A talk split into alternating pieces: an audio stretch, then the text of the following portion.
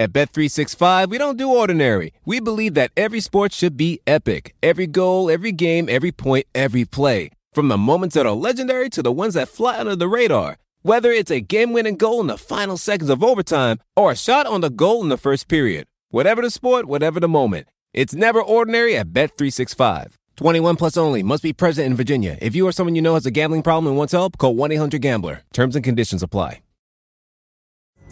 Pulling up to Mickey D's just for drinks? Oh yeah, that's me. Nothing extra, just perfection and a straw. Coming in hot for the coldest cups on the block. Because there are drinks. Then there are drinks from McDonald's. Mix things up with any size lemonade or sweet tea for $1.49. Perfect with our classic fries.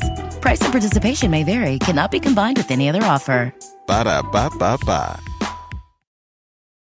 All right, we had to take it to a part two because we had so many players we want to talk about. These are the players who, whether due to injury uh, or unfortunate tragedy, weren't able to fulfill their potential. We talked about a number of players uh, back in part one. I would suggest y'all go back and listen to that if you haven't listened to it yet. And I guess we can get right into it here, Danny. Uh, We can continue on with uh, our list. Who you got? Let's go a little bit more modern. We have players from all over and talk about Gilbert Arenas. Arenas signed, you know, was a early, you know, the you know the inspiration for the Arenas rule was after he signed a two-year deal with the Golden State Warriors, and then the Washington Wizards signed him to a contract that the Warriors could not match, and then he blossomed into a legit star in Washington, and then his career became sidetracked due to injuries, really starting around his age 25 season. Yeah, I mean, uh, 06 07, towards the end of the 07 season, injures uh, his MCL, but was basically never the same. That it was a the injury was so bad that he only played 13 games the next season. But those three years, I, I talked about him a lot on a pod I did with John Hollinger about players from yesteryear who would have been even better today, and he was really ahead of his time. Very James Harden esque, actually, in terms of his game. Got to the free throw line a ton, took a ton of threes. He topped out at eight threes a game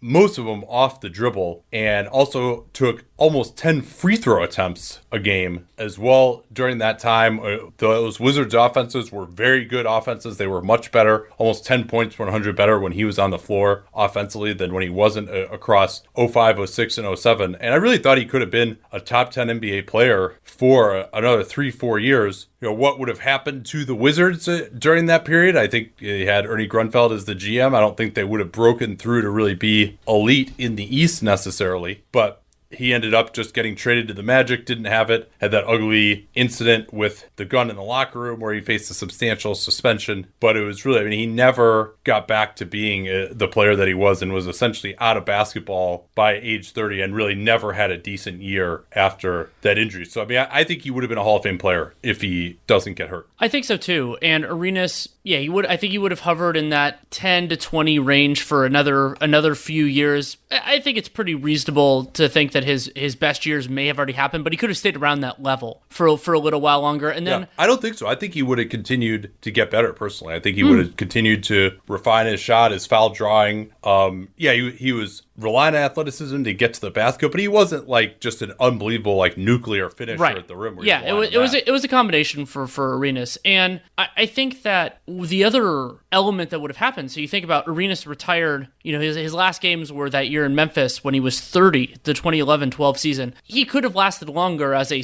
as a star for sure, but I also would have would have been interested to see what he, if he had stuck around long enough, if it had worked out physically for him, what his you know, aging out of stardom would have looked like. He could have been a really dangerous second unit player. Maybe he becomes a complementary ball handler within starting lineups. Like there, there could have been a, you know, kind of like what happened, ended up happening with Vince Carter, where Carter became a very different player, but was still a useful contributor. Arenas was a different, you know, different type of player, obviously. But I think that that would have kind of, you know, had he been able to stick around long enough. And the the gun issue is it would have been a big story for argument with the Hall of Fame and everything like that. But I think that he could have had a a second act as a professional that would have been fascinating because of where the league was moving at that time. Like let's say he would have, you know, he would have been in his early 30s in like 2013, 14, 14, 15.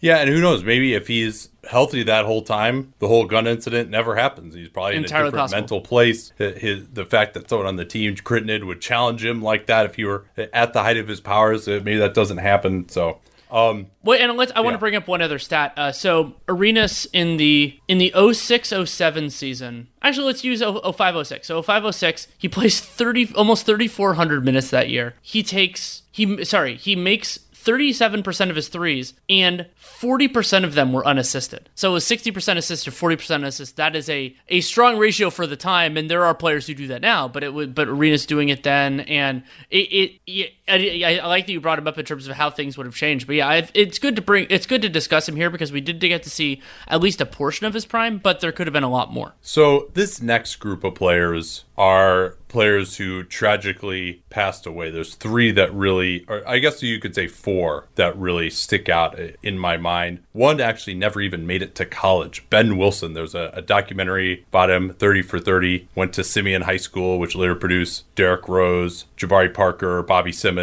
A Great high school, and he was about six seven, very thin. You know, probably weighed about 185 pounds uh, or so. Led the team to a state championship as a junior. There's not much footage on him. There's just a couple of games from him playing. His junior year, he was murdered before his senior year after an altercation a couple blocks down the street from his high school. And but he was known as the number one recruit in the nation going into his senior year. And have you seen the documentary, by the way? I don't think I have. No. Yeah, if you get a chance, actually, my wife liked it uh, a fair amount. Also, it was, uh, I mean, it's it's very, it's a window into like Chicago basketball in a way. I think it's very enlightening. But um, so I, I'll talk about him a, a little bit. I mean, his the idea of him, you know, he was playing at a larger position at six seven on his high school team. His high school team ran a very regimented system. Uh, he wasn't really, at least at that time, a nuclear athlete. You could see because he kind of had this string being body body that he could have gotten a lot better as an athlete, but had excellent ball handling skills. Uh, four six seven, a, a lot of length, had a nice soft touch. 17 feet and in. He, would kind of float in for bankers. Uh,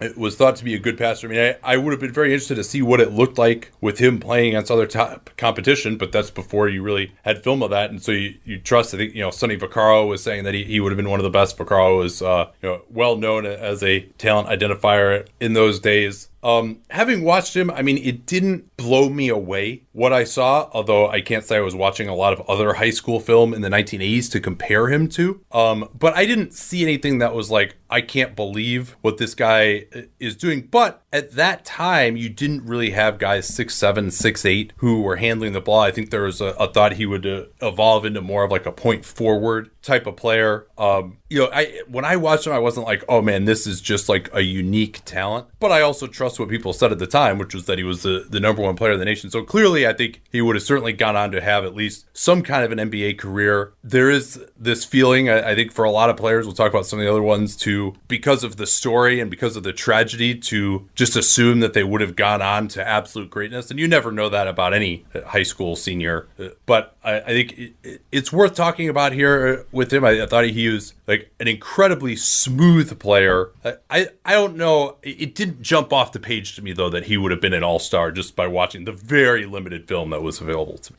Another player we can discuss who never got to play in the NBA uh, was Len Bias. Bias did go to college. He played four years at Maryland, two-time ACC Player of the Year, two-time All-America, second uh, second team his junior year, first team his senior year, and Bias got to the line a ton. He was, you know, the second overall pick in the 1987 draft, and then tragically 86, 86, 86 draft. Sorry, the 86 draft, and then tragically passed away um, sh- two days thereafter. And there is there is more film on Bias. There's also a, a 30 for 30 on him, which I which I watched, but I haven't watched enough of the film to really adjudicate where where he would have been as an NBA player. But again, a, lo- a lot of people, including most notably Red Auerbach, spoke incredibly highly of him at the time. Yeah, Brad Daugherty was the number one pick in that draft out of North Carolina as a center. Uh, Bias was number two from Maryland. Outstanding two foot leaper. It Had a a nice touch on a jump shot. It profiled as kind of a, a scoring forward, kind of halfway between a power forward and a small forward that you might see today. Probably would have played small forward uh, as his natural position in the pros, I, I would guess. Didn't seem like he had a ton of work facing the basket off the dribble from far out on the floor. It was more he, he'd get the ball in close, kind of post up the way some of those small forwards would back in the 80s. It, it wasn't as much of a position where you'd have small forwards running pick and roll or, or anything like that. That wasn't the ga- way that the game was played at that time. Um, defensively, I don't really have a, a good understanding of what it would have been. He had would have had pretty good tools. I never he never struck me as like a great lateral athlete. Um, and that draft was not like an unbelievable draft either. Uh, a number three pick was Chris Washburn, who basically uh, also struggled uh, with drugs and ended up getting banned for, from the NBA. There, there weren't 1986 did not have. Yeah, uh, the 86 draft is one of the few. It might even be the only one where you could argue that the players drafted in the 20s had a better had had a better NBA collective career than the top 10. Yeah, that's true. Mark Price, Arvydas Sabonis, Scott Skiles, Dennis Rodman, all all in the 20s, and uh, yeah, I mean that that top 10 was not unbelievable, and they're really the only player who was even a perennial all star out of that top 10 uh, was Brad Daugherty. You had, you know, Bias uh, died from a cocaine overdose. Roy Tarpley uh, struggled with, with drug addiction as well. So there were uh, a lot of star-crossed players uh, in that draft. And, and, I think from what I had watched of Bias, I've watched a few of his full games over the years from Maryland, seen some of the highlights. You know, I think he would have been a really good player. You know, maybe I think Dominique Wilkins on like the high end, but you know, he didn't quite have the bounce that Dominique, you know, few in NBA history ever have. Probably a better shooter naturally than Dominique, though. So I think he could. That that was kind of the profile, though, of that scoring forward uh, of the time. And then a year after the Celtics draft Len Bias, they draft Reggie Lewis, 22nd overall. Lewis plays, you know, significantly longer. He has he has a six-year NBA career and then dies tragically that next offseason. So that's the in in the 1993 offseason. And so it, it it's obviously tragic we didn't get to see Lewis's whole career, but we did get a much larger sense of of who he was as a player. That he had averaged over 20 points a game the last two years, what ended up being the last two years of his life, and he had been an important part of those Celtics teams. But I, I saw him, you know, from from what I know, he had made an All Star team, made an All Star team in 91, 92. That he was a, a very good player to be sure, but not in the same category of, you know, like some of the people we talked about where they had like MVP or maybe All NBA style upside, at least from what I've seen. Yeah, he was a rugged defensive player. People at the time said that he defended Michael Jordan uh, among the best uh, of people of that era. Six seven, you know, probably about an average athlete. A, a, lot of it was his physical strength. He, he liked to bully his way into the mid range, never was a three point shooter. Uh, his took 60 attempts in 92 93 and made 23% of them. Uh, so that was not really a part of his game at the two guard position. May uh, have transitioned to play small forward uh, as time went on for that Boston team that really had its last hurrah in 1993 in a playoff series uh, against the Hornets that they lost. And McHale retired after that point. Parish moved on. Uh, Bird had retired in 92. So he, he would have been the bridge to a new era in Boston. I could have actually seen him being traded as they went through the rebuilding process. I don't know what his contract situation was at the time, but you know, I think he was a, a solid support player, low end all star. You mentioned he made the all star team uh, that one year but it was never anything that really stuck out to you too much. He was efficient for a guard at the time, with true shooting in the in the 54% range most of the way, but never really got his usage above the 22% type of range. You know, he he wasn't a guy where you could just throw in the ball up top and he could create. Again, he was more attacking from the wings. You had to to get him the ball a lot of the times. A couple of dribbles in the mid range, rise up for the jump shot, work his way into the paint uh, using his physicality. That was kind of what his game was more like. Another player around this time period, uh, he was drafted the same year as as Bias and then passed away the same year at the same offseason as Evans was Drazen Petrovic. Petrovic originally drafted by from Croatia, drafted by the Blazers, and then made you know really started making a career for himself as a as a New Jersey net. Went over 20 points a game the last two years of his life. Was a third team All NBA player in 92-93, which was the last last season he played, and Petrovic, he made this is, this is so incredible. He, he made 44 and 45% of his three pointers, but only attempted four and a half and 3.1 per 100 possessions the final two years of his life. Yeah, but he really focused a lot more uh, on two point jump shooting. And considering how many jumpers he took, these two point field goal percentages are ridiculous like 53% on twos as a guy who wasn't getting to the basket very much. I mean, his style of game in those New Jersey years was uh, coming off of screens, shooting the jump shot, had one of the more versatile jump shots of the era. And he, he never made an all star team. I think he might have made one or two uh, as time went on, especially with the shorter three point line. He, he, would have become, I think, one of the bigger bombers in the league. That was from uh, 94 95 for three years through 96 97 that they had that shorter three point line. And so he would have really benefited uh, from that. Didn't do a ton else besides shoot and score, but a guy who was ahead of his time in terms of his shooting ability. And, and uh, John and I talked about him a little bit more on that same pod of guys who, who might have been more appreciated in uh, the modern era. Yeah, and, Petro- and Petrovic yeah. also didn't come over to the U.S. until he was 25 years old. Yeah, and he really barely played his first year in Portland on a team that makes the NBA Finals the next year during 1991 when Portland actually won the most games in the league, 63. Then they got upset by the Lakers in the conference finals, but they traded him to the Nets that year, and then he has two big years with the Nets uh, before uh, he died in the car accident uh, back in Europe. Um, and then yeah, so that's th- those are the four guys that I was I was talking about who all in that same era really uh, about a 9-year period uh, tragically weren't able to finish out their careers.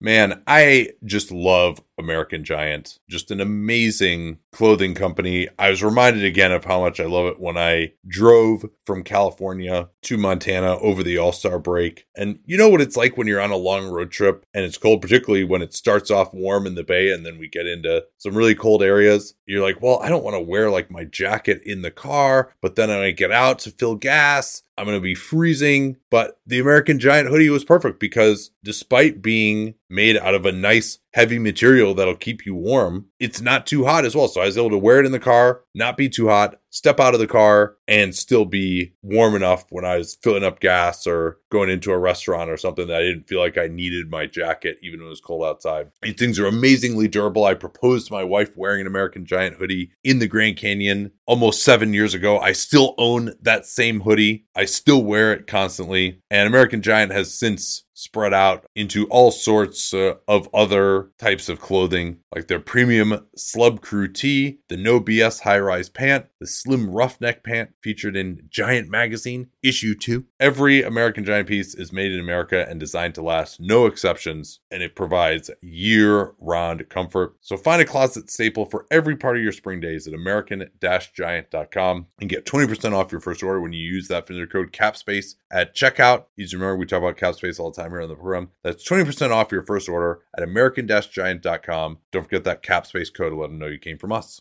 Anyone who's seen our YouTube videos knows that I don't wear formal stuff all the time. So when it's time to dress up rather than dress down, I highly recommend Indochino. They were the official outfitter of my wedding. I got my tux from there. All my groomsmen got their sport jackets from there as well. I felt really good about having them be the outfitter of my wedding because all my groomsmen were going to get stuff that they could continue to wear that fit them perfectly. Because when you go somewhere else, you're not going to get something that's made for you. So why not measure yourself in 10 minutes or visit a showroom rather than feeling like you're wearing somebody else's suit that they tried and failed to tailor for you. And not only does Indochino have the suits that made them famous, but now they've got everything blazers, pants, women's wear, outerwear, designed and made for you. Hundreds of high quality fabrics to choose from European wools, linen, cottons, tons of colors, tons of patterns. You can customize things like the lapel, the vents, the pockets, and you'll get a piece that is personalized for you in fit and style. Level up your game with Indochino. Go to Indochino.com. Use the code CAPSPACE. Use the CAPSPACE we talk all the time here on the program to get 10% off any purchase of $399 or more. That's 10% off at Indochino, I-N-D-O-C-H-I-N-O, Indochino.com. And don't forget that CAPSPACE code to let them know that you came from us.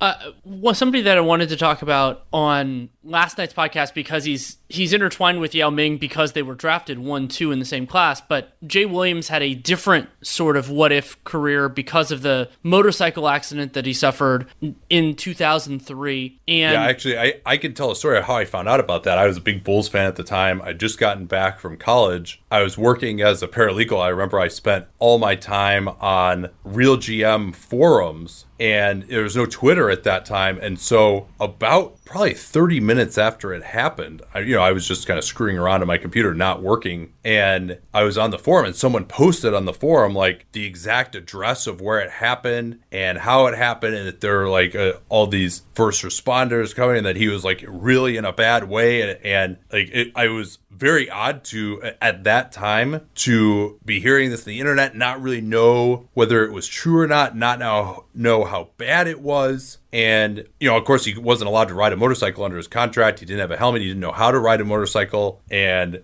just screwing around on the north side of Chicago, basically just being an idiot and crashed his motorcycle. And it was, you know, I don't even think there was another car involved. I think he just lost control and crashed it. And, you know, on like kind of a residential street, if I remember it correctly. And so that all that day, I'm like, all right, are we going to hear this from reliable sources? This is just some poster. And then it started trickling in. And it was clear that his career was going to be altered. He really, you know, he had months before he could even walk again. He had massive nerve damage and he tried to make a comeback, but was clearly never able to play at an NBA level again. Um, his first year with the Bulls, though, wasn't incredibly promising. And that was after he'd come out, he graduated from Duke, but he came out after three years. You would have expected if he was going to be awesome that he might have had a better year, although that was an extremely dysfunctional Bulls team let's talk about somebody that. Um, that well, here, let, uh, sorry, I thought you were gonna, you were going to comment. Oh, sorry, sorry. Talk I, a little bit more about. Yeah, Jay was Jay was just a little bit before my time as a fan, so um, it was. I know that he was extremely accomplished at, at Duke, and, and and then and then jumped, and so there were high expectations. But you're right, yeah, he he hadn't been great in that first year. But point guards often take a long time to develop. That's that's been that was a, been a part of the story for most. You know, not necessarily the best, the best. The Chris Pauls are usually pretty good, but the next year down could take a little bit. Yeah, and uh, his game for those who don't remember, I mean, he was built like a tank. He was a, yes. a really good high school football player. I, I, remember Dick Vitale when he was in college talking about him as uh, almost like built like a running back and got drafted number two. Uh, I thought I think a lot of people were like, "Wow, this guy." I mean, because he was basically they win the national championship in 01 and then he actually in a surprise comes back. They had the best team the next year and they lose to Indiana in the Sweet 16. And it, his first year with the Bulls was not very good 43% from two, 32% from downtown. I mean, he had a lot of athleticism and he was built like a tank. You know, I remember he, he could get up for some alley oops every once in a while. It, it, was a team that was, you know, they had Jamal Crawford on it still, who was like kind of still being a point guard. They would, he, he would end up getting traded to the Knicks. He, he only averaged 26 minutes a game. They weren't any good. It was a very disappointing team. There was the hope that after a bunch of years in the morass, they might finally take a step forward. And also concerning they only shot 64% from the free throw line and really never got to the line either. Uh, you did not see a ton of flashes. He had right by the end of the season, I think he had like a triple double that got a lot of press. And based on his college career, I mean, he's one of the greatest college players ever, one of the greatest college point guards ever. And you would have thought that he would be better, but that first year in the pros was not incredibly encouraging. And, you know, I, did, I thought he had good vision, but not amazing vision. And he was a decent shooter. I think the, the biggest path for him, you know, would have been as kind of like a Stephon Marbury type who could maybe shoot a little bit. I mean, that was the hope was that he would be this really good shooter uh, from three and uh, the way he was in college. And that never really uh, ended up working out. So I think he would have been a solid starter for a long time. I don't know if he would have made an All Star team because the, that rookie year was uh, was pretty ugly for him. Yeah, it would have been a real challenge. Uh, let's jump to Bernard King. Bernard King is somewhat unusual on this list. I guess you could argue that there's a weird parallel to Bill Walton in that we got to see him as a damn good player. You know, there wasn't, it, but it was such an unusual path that was cut short kind of on both ends but the beginning of his career and the end of his career for very different reasons. Beginning of the beginning of his career including his time at Tennessee there were some disciplinary issues. And then he despite going over you know 24 24 points a game his rookie year 20 basically 22 his second year on the Nets then because of disciplinary issues they they trade him to the Jazz and then the that he's you know he's kind of out for like losing out of the league kind of sort of in that early stretch. I actually talked about this bro talked about Bernard King in the next chapter in my book because he then the Warriors basically rehabilitates himself with the Warriors wins comeback player of the year and then goes on from there to be to have a real run as a Warrior and then more more notably as a New York Knick Yeah, he got traded for Michael Ray Richardson and a 1984 fifth round draft pick. uh, but he had made the All Star team as a 25 year old with Golden State. They Yeah. traded him for Michael Ray Richardson, and Richardson, of course, never did anything in Golden State. And King, they, they went as far as to a seventh game loss to the eventual champion Celtics in the second round in 1984. A- And he had that awesome series against Detroit in the first round in 1984. And then, really, 85 86, he was on his way to maybe his best season, tears his ACL, did come back uh, and had one year where he made the All Star team in 1991 with the Washington Bullets, but then was pretty much done after that. And that was kind of just he scored a lot of points, shot a lot, but wasn't wasn't very efficient. So he was he uh, Hollinger described him when we talked about him as kind of a cross between Adrian Dantley and Antawn Jamison. He would uh, come across the lane, get a cross screen, take a dribble, try to rise up uh, over the defense uh, for short range jumpers. That was kind of what his game was like. Another great scoring forward in the 80s. And you know, I, I think he has he made the Hall of Fame. Yes.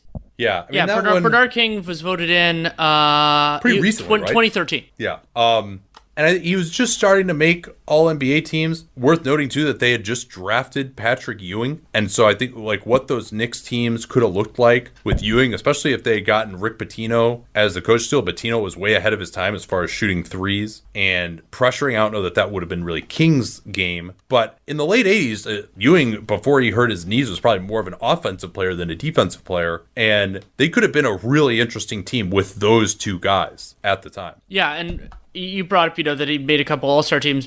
Bernard King also four All NBA teams, second team in 82, first team in 84 and 85, and then makes it all the way back in his third team in 1990 slash 91. Yeah, so that not getting to see him and Ewing play together for any length of time i- is something that is really kind of too bad. Um, let's see, who else did I want to talk about here? Another, another mid '80s guy, Ralph Sampson. When he was drafted, it was the draft for him that really turned everyone on to tanking and the Rockets for both him and Olajuwon really crazily tanked on the end. They got both of them. They had that Twin Towers team, made it to the NBA Finals, lost in six to that great Celtics team. They throttled the Lakers in a five gamer. Sampson hit one of the iconic shots in NBA history where uh, they threw it in from half court. He catches the ball on the block. There's less than one second remaining. Catches it, turns in one motion, shoots it over his shoulder, and it hits the front rim and drops in, and that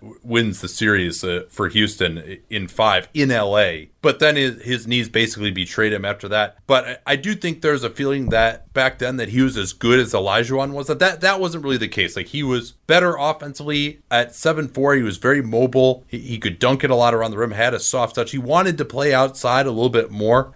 Um, and that worked okay when he was playing with Elijah. one. But he was a little bit soft. That was kind of the knock on him. And I think he would have been a lower end all star type of player for a while. But I don't think he was on the, the track to all time greatness that people might have thought when he got drafted. Yeah, But it, his knees uh, uh, ended up being uh, the, the bottleneck. I mean, his, his stats are not like overwhelming when you look back on it. for a player who was taken number one overall and, and had the kind of had and, and had the earlier career. But I mean, he was he was productive. But I mean, when you trying to compare it to like Olajuwon and some of the other players, I, th- I, I agree with you that, that might have been a little bit. But I mean, he was he was a, a, a prolific player relative to, dep- to how you want to classify it. I mean, Yeah, I mean, he was a four-time All-Star, and but but it was uh, midway through 1987 that he, he really never played. he, much, he was a four time. All Star in his first four seasons. Yeah. Now he came into the league as age 23 season. So, um, but yeah, I mean, if you look at his advanced stats, never had above a 20 PER after his rookie year.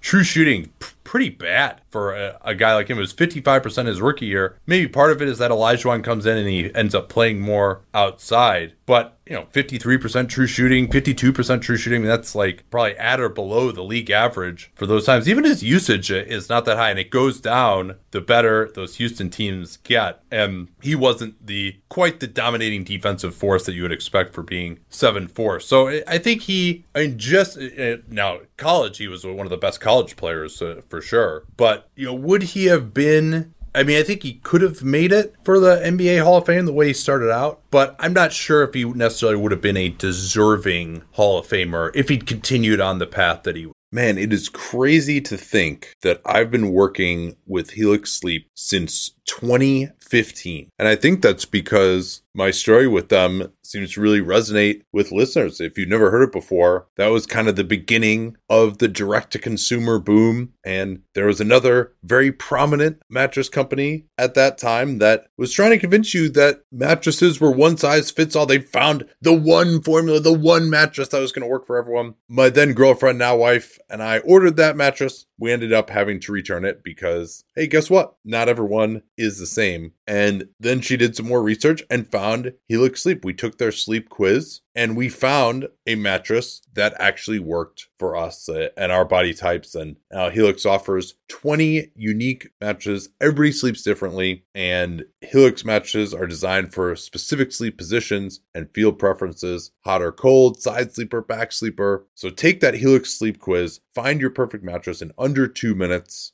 and it's shipped straight to your door free of charge. It's no risk because you really need to sleep on the mattress in your own home. You're like, well, how should I order this if I can't sleep? I'm like, yeah, you're not going to learn anything by going to the mattress store and sleeping on the mattress where do I take my shoes off? Do I leave my shoes on, but then my feet kind of hang off the bed because I don't want to put my shoes on the bed? And is it weird that I'm laying here for more than 30 seconds? You can't tell anything under those circumstances. You might as well just order it, get it sent to your house, get that 100 night trial. They're 10 to 15 year warranty, depending on the model and there's never been a better time to try a Helix Sleep mattress because they are offering 20% off all mattress orders and two free pillows for our listeners at helixsleep.com slash capspace. Easy remember slash capspace. We talk about all the time here on the program. That's helixsleep.com slash capspace. This is their best offer yet. I can attest to that since I've been working with them for nine years. And it won't last long with Helix. Better sleep starts now. Don't forget that slash capspace URL to let them know that you came from us.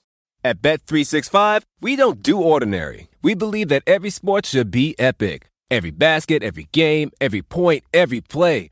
From the moments that are legendary to the ones that fly under the radar. Whether it's a three pointer at the buzzer to tie the game or a player that goes two for two at the foul line. Whatever the sport, whatever the moment. It's never ordinary at Bet365.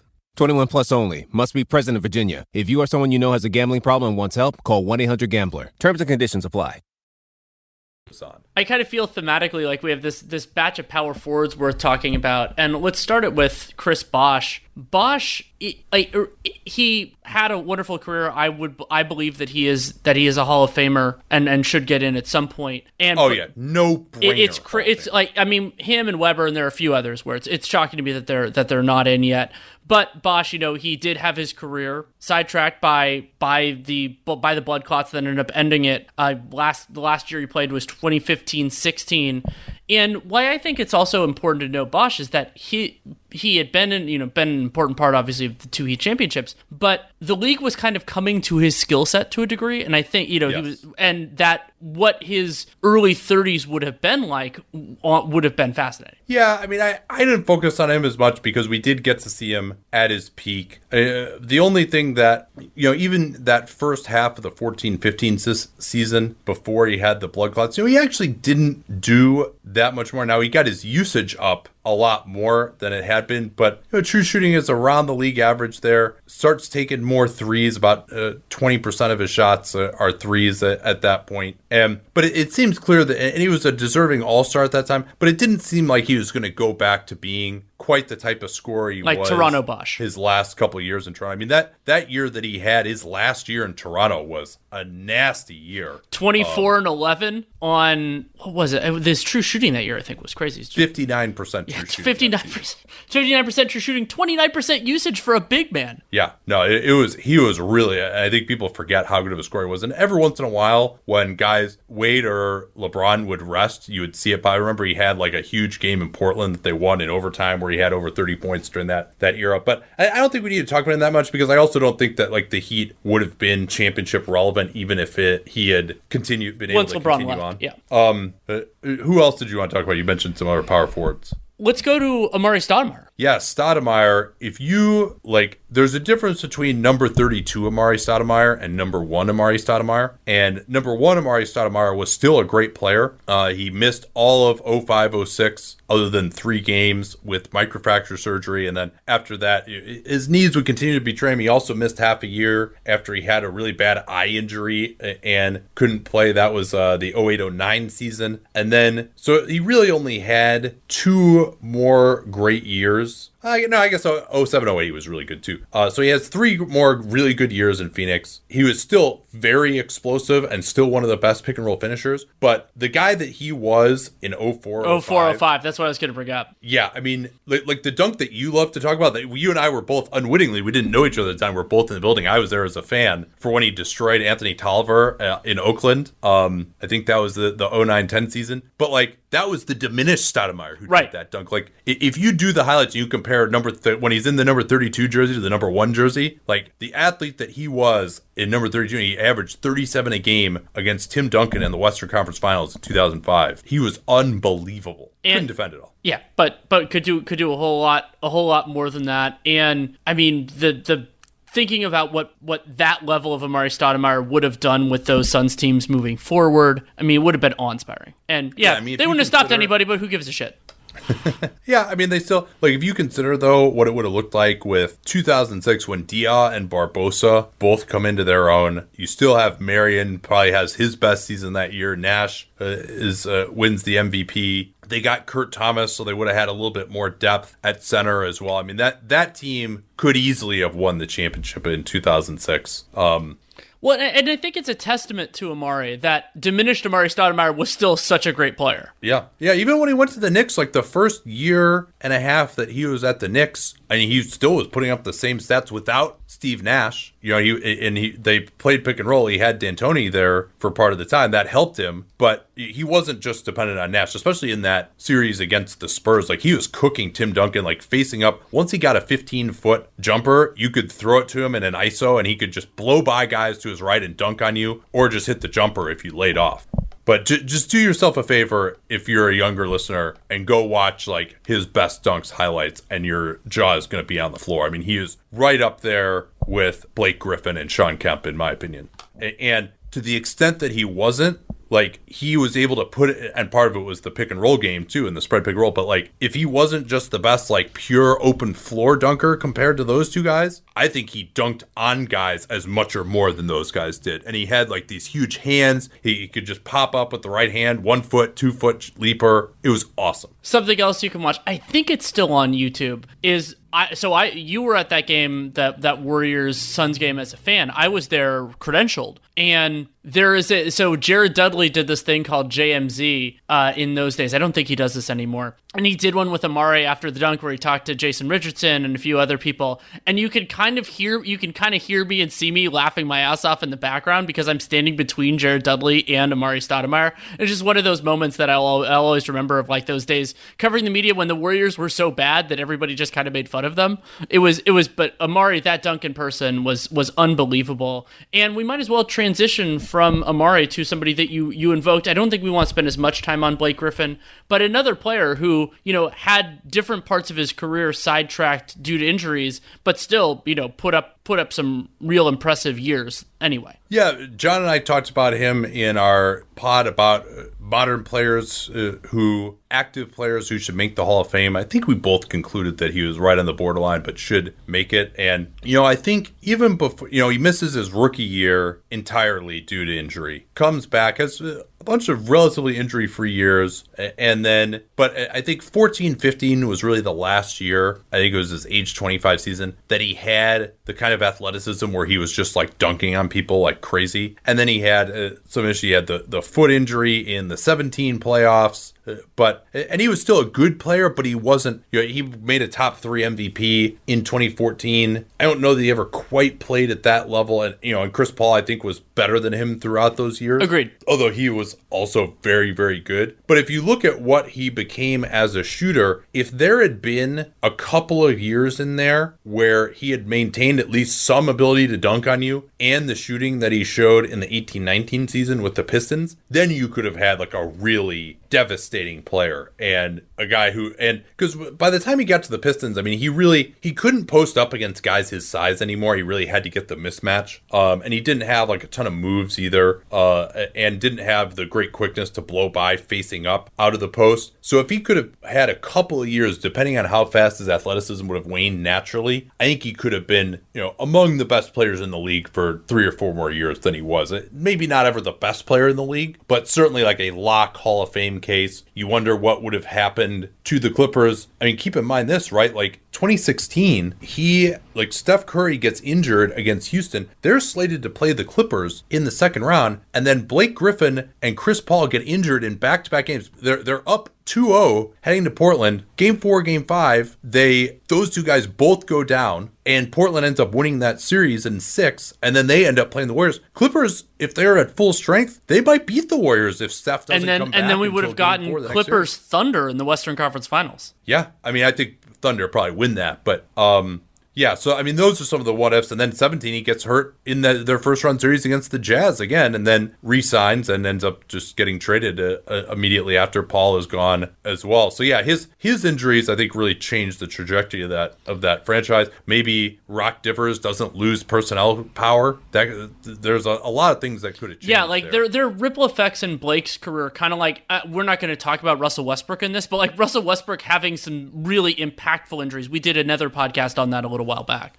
Yeah, just the injuries that most changed like NBA seasons and championships. Um, all right, so we probably got what here? Another 25 minutes or so. This is what I wanted to ask you about quickly. Uh, subject of your book uh, on the Warriors. You didn't see when you were covering the team pre-injury Monta Ellis but he had a couple of ridiculous seasons with the Warriors, signs a six year, $66 million contract, I, I, believe. And then that off season, right before it's supposed to kick in, injures himself driving around on a moped back home in Mississippi, lies about it, ends up getting suspended, only plays 25 games that year, comes back and plays again the next year, playing a ton of minutes, but never had the same level of efficiency. I mean, the efficiency that he had the last year, 07 08, now this is with Baron Davis is still on the team. They they win 48 games, but they don't make the playoffs that year, and then Davis ends up leaving. But he shot 53% from the field that year. He was unbelievable getting in the basket. 55% from two in that 07 08 season as a 22 year old, and then, you know, was never even close to that level of efficiency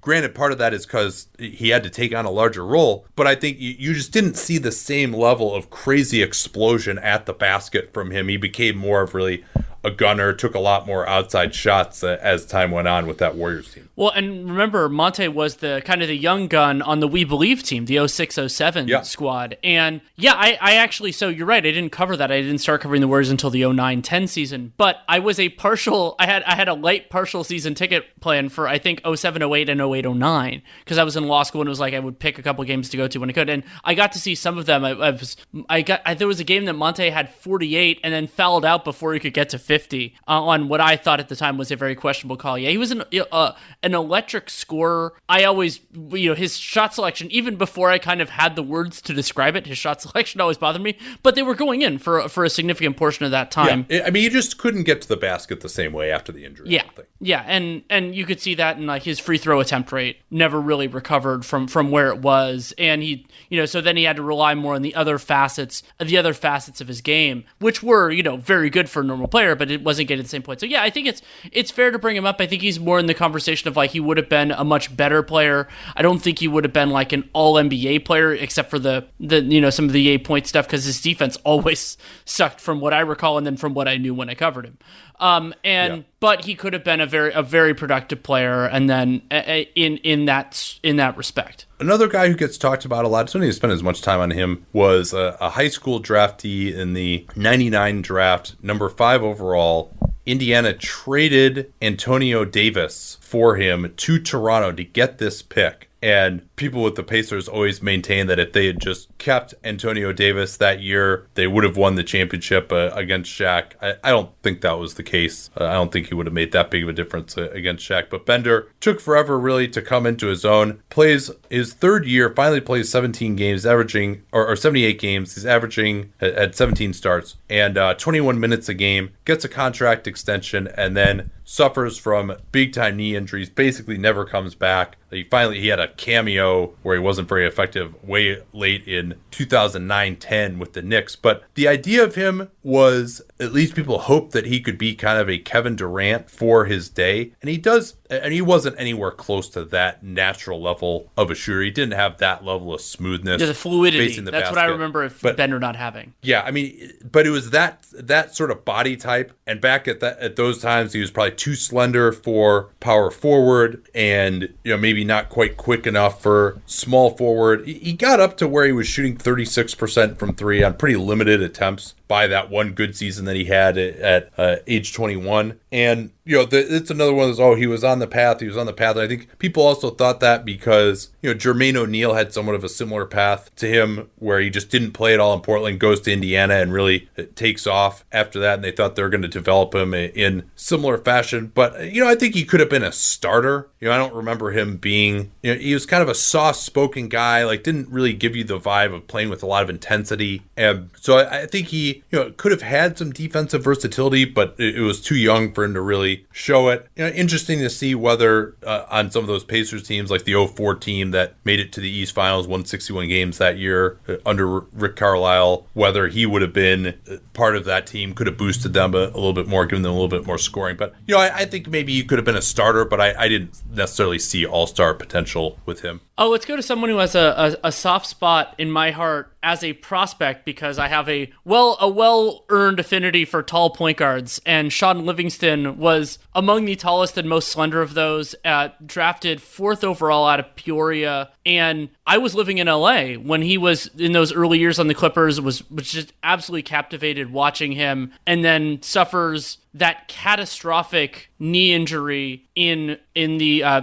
0607 season the Rory was going to lose his leg. And he amazingly made it back to being a an important player on the Nets and then a key part of the Warriors title teams or an important part not a key part and but we never got to see that Shaun Livingston again. Yeah, you know, it, it's interesting. I don't think he would have been an All Star. Um, you know, his first year he only plays 30 games. He, he had struggled with injuries even before that. Um, they make it to his second year. That's when they lose in the conference semifinals to the Suns. In kind of that was back when the seating was all jacked up, so that was kind of like the JV matchup in the second round. And Spurs Mavs was the, the varsity matchup. Uh, that was also an epic second game series. And that 06 playoffs was a great playoffs, man. Um, but you know he wasn't really closing games in that series, and his shooting was just a major limitation. And he was a good passer, but it would have just been really difficult for him to run pick and roll. And they didn't put the ball in his hands. Yeah, he was only 20. He was a, a very good. I mean, you could see even the level of athlete that he was years later with the Warriors, where he almost functioned function as like a power forward or a center with his ability to finish around the basket. And that was even, you know, look at 29, 30 years old. So uh, you could see the level of athlete that he would have become. He was also very skinny back then. He never put on a ton of weight, but he got stronger. That, that clearly would have happened for him uh, as well. But he, I'm just not sure what he would have looked like as a superstar because he never developed the ability to shoot the ball outside of 16 feet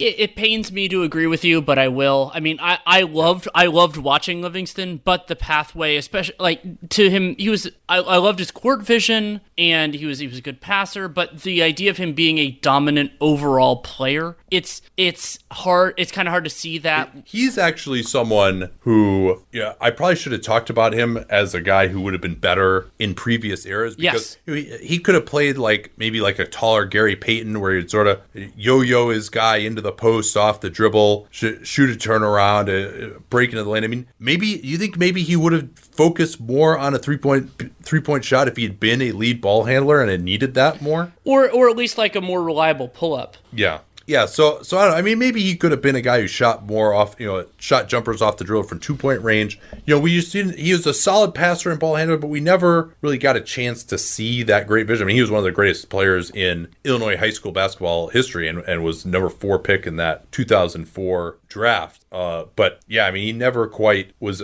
was able to. I just didn't see the role for him. As I was saying, I'm repeating myself now, but um, you know, I think he would have been a good player to start, but he would have been the, one of those guys where we were talking about, like, yeah, how do you really fit your team around him? Because he might not have been a dominant enough scorer, and you didn't have to respect him when he was off the ball, and he kind of ended up playing really as almost like a power forward, even a center offensively sometimes with the Warriors, and I think that's that was kind of the right role for him. I think he could have been you know, a player who would have been very versatile, but I don't think he would have been like a superstar lead ball handler. There are a couple others that we should that I feels like we should discuss for the for, you know to make this a more complete conversation. And one of them that I don't know his game particularly well, but know know the story is David Thompson. Yeah, what what is the story with? Well, I mean, freakish athlete, started in the ABA, um, and then when I believe that was when Denver got got into the NBA, then he he makes the jump in. Um, but then he he suffered injuries that was in his mid twenties, right? Yeah, I, I, mean, I think I want to say that he like the final injury that he suffered. he obviously struggled with uh, drug issues as well. Yes. But I, I think the the final ish, injury that he suffered was like I want to look this up to make sure my memory is correct here. But I think he like slipped at like Studio 54 or something and injured himself.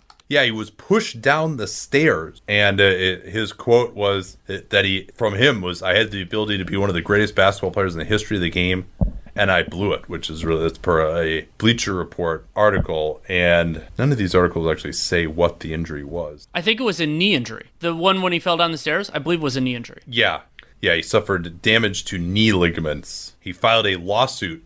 I didn't Studio 64 or 54, but it seems like it was uh, it was unsuccessful. Well, yeah, and, and but, Thompson's he dropped 50 in one of the in, in, in, his rookie year, and then famously had 73 points in this in, in a game in 77, 78 season. Yeah, I mean that was probably his best year. That first year, uh, or or those first two years in Denver when they're in the NBA, and of course he was a, a great great college player as well. Uh, at NC State won a national championship in 1974, and yeah, some of his efficiency numbers are really, really good uh, for that time at a time when it was uh, hard for perimeter players to get that much usage unless your name was Tiny Archibald. And yeah, I mean, he was definitely, I mean, age 23, 58% true shooting, 23 PER, again, at a time when the best players, you know, you're not seeing like 30 PERs at that point unless you're Kareem. And, you know, wasn't an amazing distributor. He's only 6'4, but man, that guy could jump out of the gym. And, you know, I think he could have had a, sort of a George Gervin type of career at a minimum. And it, instead, I mean, his, his last year in the NBA was 83 84 at age 29. And, and even then, he had pretty decent stats with Seattle in 19 games, although only 18 minutes a game, and then was never really able to play again. He did make one All Star team in 82 83, but may not have really deserved so, it uh, that year. I, I, think this is this is interesting. Um, basketball reference does similarity scores based on win shares, but yeah, I have my own beefs with win shares and everything else. The closest parallel, the most similarity score to David Thompson's like best to worst win shares, Tiny Archibald. Huh. Because there aren't that many guys who were that good for that short a period of time. Um, who I got two more. Anyone else that you really wanted to hit on? No, I think I think that's all all the all the major ones for me. So I had two more. One is Elgin Baylor. Sure, yeah. Who was really the league's original athlete and yeah, you might go back and look at the film and it's like, okay, he's not doing that much here. But he was really the first guy doing like double pumps around the basket, really athletic basket attacks. About six five, but really strong. Played forward at that time. Excellent rebounder, great score. And then he wrecks his knee in the mid 60s and he comes back and he, and he plays. But at that point, Jerry West is clearly the superior player. It kind of becomes his team. He becomes more of a, a usage guy. He's not as efficient, not as athletic. He was reliant on that athleticism ends up having to retire, I think, nine games into the 71 72 season. So he never wins a championship, has a ton of losses in the finals, just really incredibly painful career uh, for him. And then the season that he retires, they finally they go on a 33 game winning streak, win 69 games, they win the championship. Uh, but he he just still played at an all star level after the injury. But everyone who who talks about him said no, he wasn't the same athletically. Uh, that injury looks like he suffered a dislocated kneecap. Already was 30 at that point, and it, was game one of the 1965 playoffs. And so that's one of those ones when it happens at age 30, you never know whether he was already on the downslope anyway, and then he comes back. We're about to see this with Kevin Durant and Klay Thompson, for example. You don't know how much is the injury and how much is just what you naturally would age. But the next season, he was uh, in and out of the lineup, and then just wasn't really a top five type of player in the league uh, after that happened. But given it happened at age 30, maybe it, it's not as big of a deal as I remember. I remember it happening at like 27 or something like that. Um, so that's one. Well, it, it's uh, something yeah. else. this isn't as pertinent necessarily with Baylor as with some of the other guys. Is that when we're talking about like further long ago NBA players, they came into the league so much older that we don't have that potential sample of like their early 20s. So sometimes they were getting into their primes exceedingly quickly, and so a little bit of missed time may feels very different.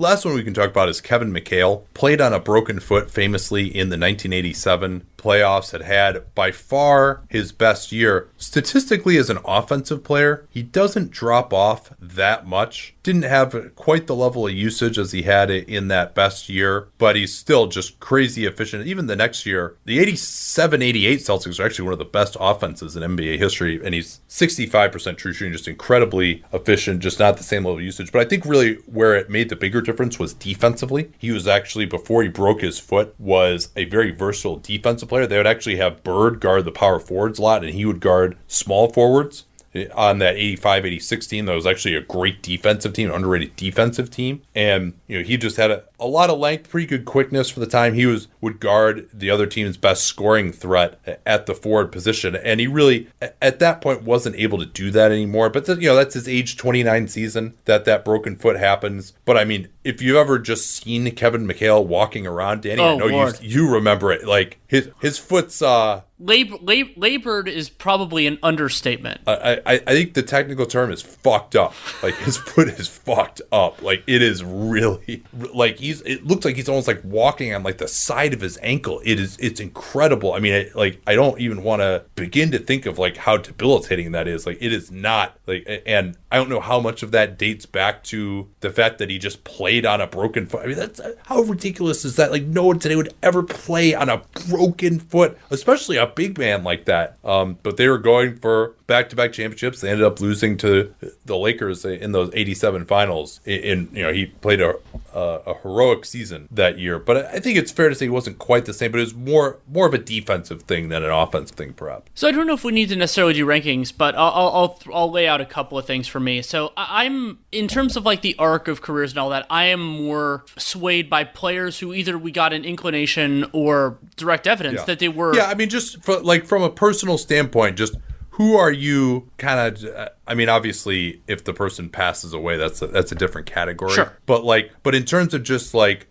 purely what we missed out on from a basketball standpoint like which ones are you would you have liked to have just seen the most so i think about the players who were either you know top five, top 10 caliber players potentially, or actually were at some point. And so for me, that group that I thought of was really primarily three guys, but I'll add in a, a, potential fourth, and that's Bill Walton, who had already been the best player in a title team and had already and won an MVP that same season where he got hurt. Bernard King, that he, he just such a weird a weird career. Like you have the the the kind of off court stuff early, and then the and then the the knee issues late, and then Tiny Archibald, just the unusual combination of of his intense usage and and creation that those three guys, you know, yeah. they, they were. He, he, was ahead of his time. I mean, right. they really just weren't small guards who were scoring like that at that time. Right. So those three, and then I'm sure there are some that would put David Thompson in that category. I think that he, from what I know, and also I'm less, you know, like I'm a little bit less familiar compared to a lot of people who know the history with David Thompson.